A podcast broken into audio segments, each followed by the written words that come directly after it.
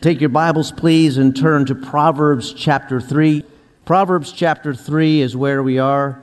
We're continuing our series, uh, You Are Loved. And today we're talking about maybe what we could say is the hard side of the fact that we are loved, the difficult side at times. Here's the key concept God loves you even when He disciplines you. God loves you when He disciplines you. In other words, God's love is corrective. And that's what we need to realize and receive. Today I'm going to do something rare. I don't, I don't ordinarily do it, but I'm going to start with a poem. And here's how it goes I must not interfere with any child, I have been told. Naturally, as a flower, he or she will unfold. Yet flowers have the discipline of wind and rain. And though I know it gives the gardener pain, I've seen him use his pruning shears again and again. I do not know, but it seems to me that only weeds grow naturally. Not great literature, but a good insight. And that is, God does not want us to be weeds in his garden. Part of his love for us includes the discipline of correction. He prunes us, prunes our lives so that we can become what He wants us to be, what He knows we can be. Here in Proverbs chapter 3 verse 11, that thought comes out. It says this, My son, do not despise the Lord's discipline. Do not resent His rebuke, because the Lord disciplines those He loves. As a father, the son He delights in. If you have been loved by a parent growing up, you have been disciplined. Maybe you had a certain way of telling when you were in trouble when you were a kid. A certain way that the, the, the home just felt, a certain sound that you heard. And you knew you were in trouble. An attitude of look at the fa- face of your parent. One guy said that uh, uh, middle names were invented to know how much trouble we're really in when we, they use our middle names. But imagine what you would be like if you were never disciplined. Oh my. What a wretched person I would be. Discipline is necessary to guide us. Discipline is necessary to teach us for our healthy development. Dis- discipline prepares us for the life we are meant to live. When I was in college, uh, I played soccer. I enjoyed playing soccer. I still enjoy the game. But I hated the conditioning part of soccer, the getting ready for the game. Particularly, we had a, a drill that, was, that we called the Indian drill. And in this particular drill, the entire team lined up and they, we ran the perimeter of the fields, of the athletic fields uh, of the college. And as we were running, the coach would have a whistle we ran faster than a jog, but not at a sprint. And as he blew the whistle, the last person in the line had to sprint to the front of the line while the line was, was moving around and around the fields. And, and, and whistle after whistle, each of us dreading the moment when that whistle was going to be for us, and we needed to sprint to the top of that, for the front of that line. I hated that whistle. Sometimes I hated the coach who blew that whistle. Sometimes I hated the sport that caused the coach to feel the need to blow that hated whistle. It was tough, but it was discipline. And it's what we needed so that we could excel in the game. Tom Landry, the longtime coach of the Dallas Cowboys, once said, It is the job of a coach to make the players do what they don't want to do in order to achieve what they've always wanted to achieve. Now there are times when God is that coach. There is time, there are times when God brings out of his love that into our life which is discipline, maybe even painful. But it's a blessing. It's so that we can achieve what he knows we are meant to achieve. Now let's not be simplistic when we talk about the concept of God's discipline. There are different reasons that discipline comes into our lives. One of those reasons is simple to punish our wrongdoing. Speaking of the descendants of King David who violated the law of God, the Lord says in Psalm 89, I will punish their sin with the rod. God knows that sometimes we need to be chastised for what we have done in violation to his law. The word punish there is used in the sense of the old fashioned word chastening, chastened, correct by rebuke or punishment. That's what it means. Ultimate punishment for sin, of course, is condemnation. But along the way, chastening comes. It's different than condemnation. It's not the ultimate punishment, but it is that punishment during the journey while we can be corrected. We still need punishment as chastening to correct our sin. And oft, oft times it comes simply as the natural consequences that God has built into His world for certain behaviors. You do this, and this happens. The consequence that comes. But sometimes it is God's special intervention with that rod of discipline telling us that you ought not to live that way, showing us that this is something that He cares about and He gets us back on the right road. The need for uh, discipline as punishment, chastening, is a necessary truth. And it's always given out of love to help us grow for our welfare and for our good. Sometimes it is simply the case that our behavior reaps punishment. And sometimes it's the, it's the case that God disciplines us to protect us. Paul has that reflection in 2 Corinthians 12. He says this To keep me from becoming conceited because of these surpassingly great revelations, there was given me a thorn in my flesh, a messenger of Satan to torment me. Paul is identifying the reason for this discipline, if you will, He's not saying, God gave me this thorn in my flesh because I was prideful or conceited. But he's saying, since pride and conceit was a possibility and a problem in my life that God saw in advance, he gave me this, which is uncomfortable, this discipline, to prevent me from going there, to protect me from that sin. In other words, God's discipline there is proactive out of care and concern. He disciplines so that I will not go where I should not go. It's like the Marine at boot camp who learns to obey the orders of his superiors without question so that in the day of battle on the battlefield, those will be hardened reflexes so he can accomplish what he's meant to accomplish. Paul, like that Marine in boot camp, didn't enjoy that discipline. He didn't want that thorn in the flesh. In fact, he tells us he asks three times for it to be taken away. And I can imagine Paul's thinking as he prepares to pray that prayer, Lord, take this thorn away. I can imagine he's thinking, you know, I've already been warned. You've, you've told me this is a possibility. To be forewarned is to be forearmed. You've gotten my attention. It's going to be fine. I know to watch out for pride. But God knew better. God understood that in this case, just being warned about it was not good enough. He needed to feel that discipline to avoid the possibility that God was concerned about for the Apostle Paul. And as that was occurring in his life, not only did uh, God allow Paul to avoid the pride, he taught him other lessons as well, valuable lessons.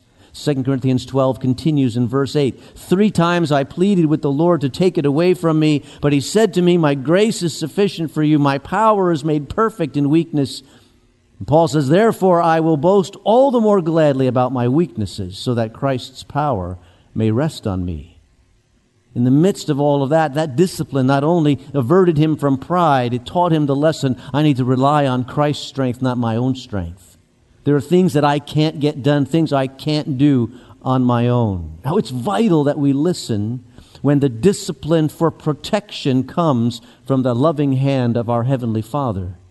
Because when we don't listen to that discipline or protection, that proactive discipline, we end up in trouble. I don't know if you still recognize the name Jack Abramoff. He's not been in the news for years, but for a long time he was a top lobbyist in Washington, D.C. He was a well connected wheeler dealer. In 2006, however, he was sentenced to six years in federal prison for mail fraud, conspiracy to bribe public officials, and tax evasion. He went to prison. But what intrigued me about this story, about his fall from the, the, the heights that he was in, was in an interview he said this. He said, God sent me a thousand hints that He didn't want me to keep doing what I was doing. But I didn't listen. So He set off the nuclear bomb. Now, some of us can relate to that. We can relate in intimate detail. We were doing what we ought not to be doing, and there was that close call of being discovered, but we didn't deter. A friend warned you. You had trouble sleeping because you knew that you were in the midst of something that just wasn't right. That indigestion problem that nobody could explain, that voice of conscience that popped up every once in a while. But yet we persist, and the nuclear bomb comes. And what was it? It's the end of a marriage, the end of a career, the end of a relationship, the end of seeing your children, the end of a relationship with your parents, lost wages, a lost future. I've listened to many stories, and over and over again, this is the common detail. The warning lights were there. God's protective discipline was showing up, born of love, but it was ignored. Don't ignore God's protective discipline. And sometimes God disciplines us to make us better, to purify us, to enable us to be the better version of ourselves that He knows we can be and He wants us to be.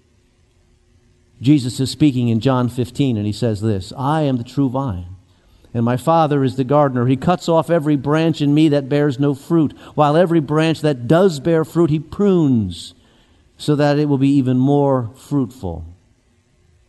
That's the discipline to purify us. It's a pruning process. You've heard the phrase, God loves you just the way you are, but too much to let you stay that way. That's true. He's working on us. He's pruning us, taking away that which is of the dead and the useless, and so that the good and the growing can thrive. That's, that's the pruning process. But pruning hurts sometimes. And oftentimes, when the pruning is taking place, we get mad at God. We don't recognize that as discipline of love. How dare he treat me this way? Pruning is messy, and pruning is a process. But God realizes that for the soft of heart, even this process will be seen as an act of His mercy. We're able to relate to that on a human level. And I think we can relate to it by thinking about those maybe in your circle of relationships or in your family relationships who are caught up in addictions. Many of us have been touched by that over the course of life, and it's so painful to watch. We weep over the trap that they're in. We're angry and we're frustrated and we're disgusted, not because we hate the person, but we hate what's happening to the person. We're angry over the self destruction, over the loss of promise, over the burning down of the future that could have been, all because of the addiction. And if we could, we would enter the life of that person and prune that out, cut that away. One author writes Love detests what destroys the beloved. Real love stands against the deception, the lie, and the sin that destroys.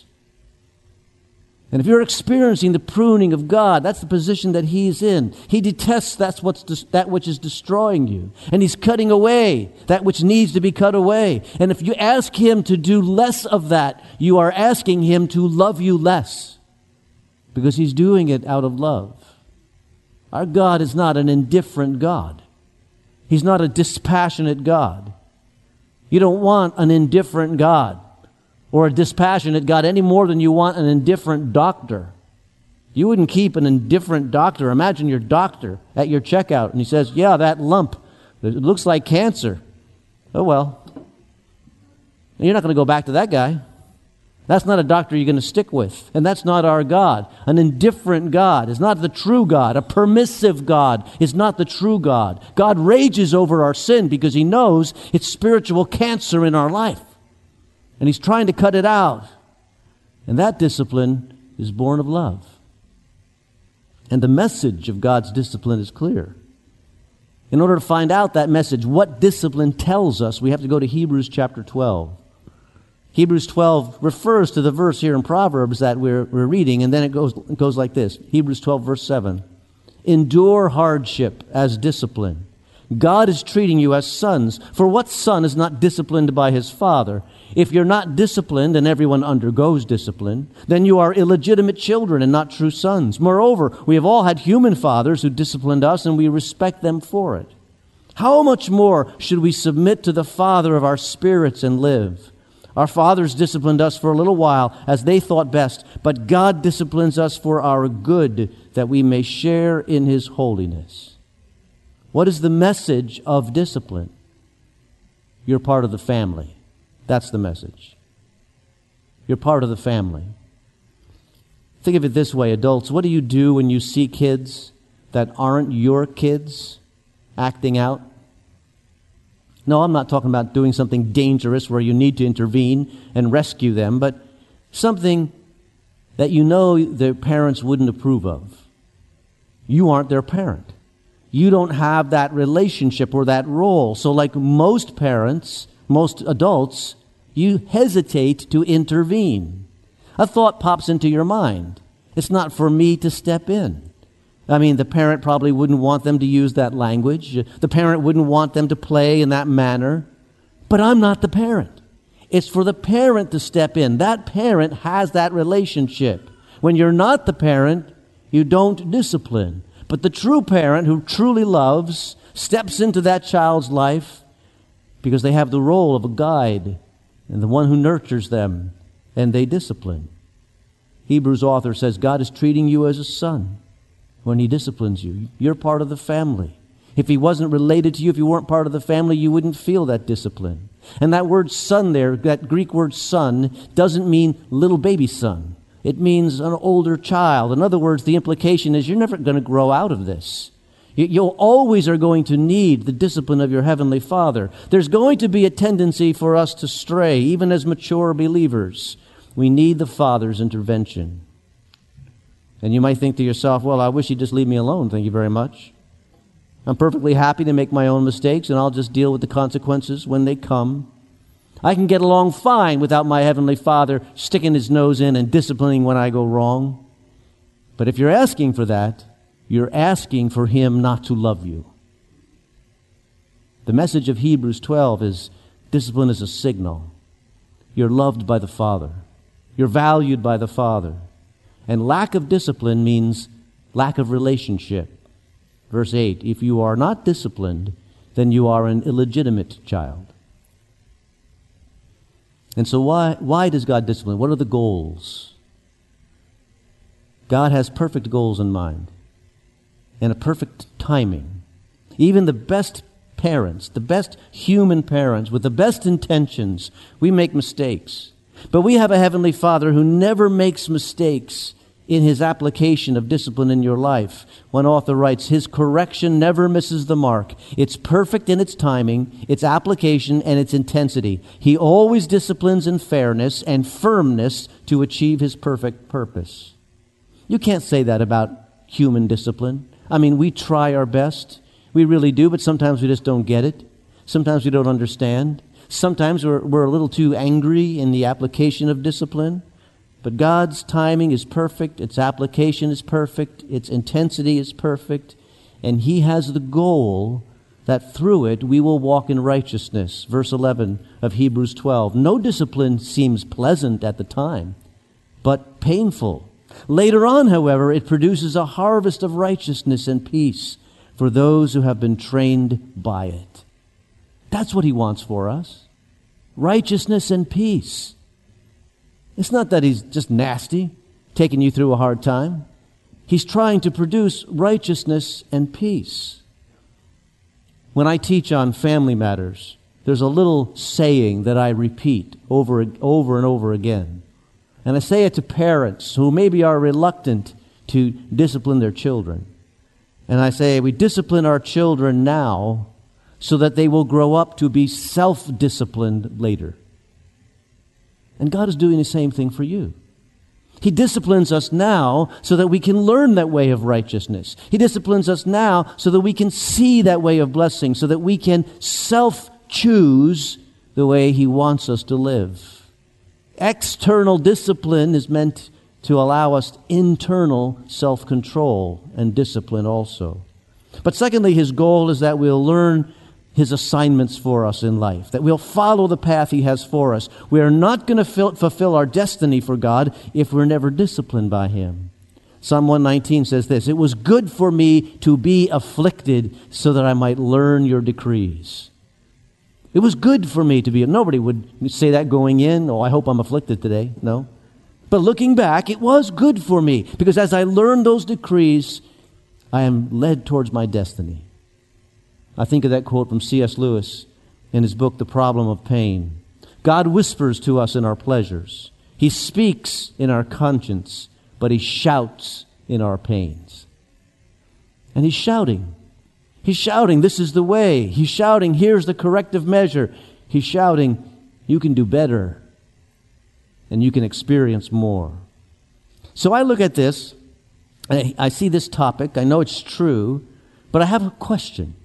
And my question is how do I know when a trial comes into my life, how do I know if this is God's discipline out of love or if it's just some random thing that's happening to me because the world is broken?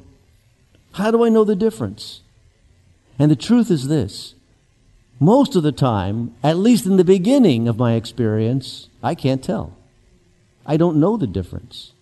There may be a moment when I look back at this situation and say, ah, that's what God was doing. That's how he was molding and shaping me.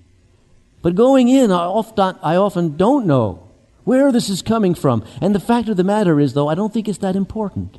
Because God can use all things to shape us and mold us. And since I'm not perfect and neither are you, I think it's best that we face every trial, every difficulty, even a pandemic difficulty, saying, God, what are you teaching me in this? God, what can I learn in this? God, how can I grow in this? Because I'm choosing to see all that you do, even that which sometimes is hard. I'm choosing to see behind it, you love me. And discipline is the evidence of your love. And by it, we are molded toward righteousness. So, Lord, help us receive it. That's we, sh- we should pray. Help me receive it and learn from it. Let's pray together. Heavenly Father, we recognize the truth that you love us enough to sometimes discipline our behavior, keep us where we need to be, or to cut something out of our lives that ought not to be there. And Lord, we, we also recognize in our fallenness, sometimes we rail against that. But help us not to. Help us to be soft of heart, ready of mind. Help us to be willing to change, humble enough to receive the lesson you teach. And Lord, we'll thank you in advance that you love us enough to do just that. For we pray it all in Jesus' name. Amen.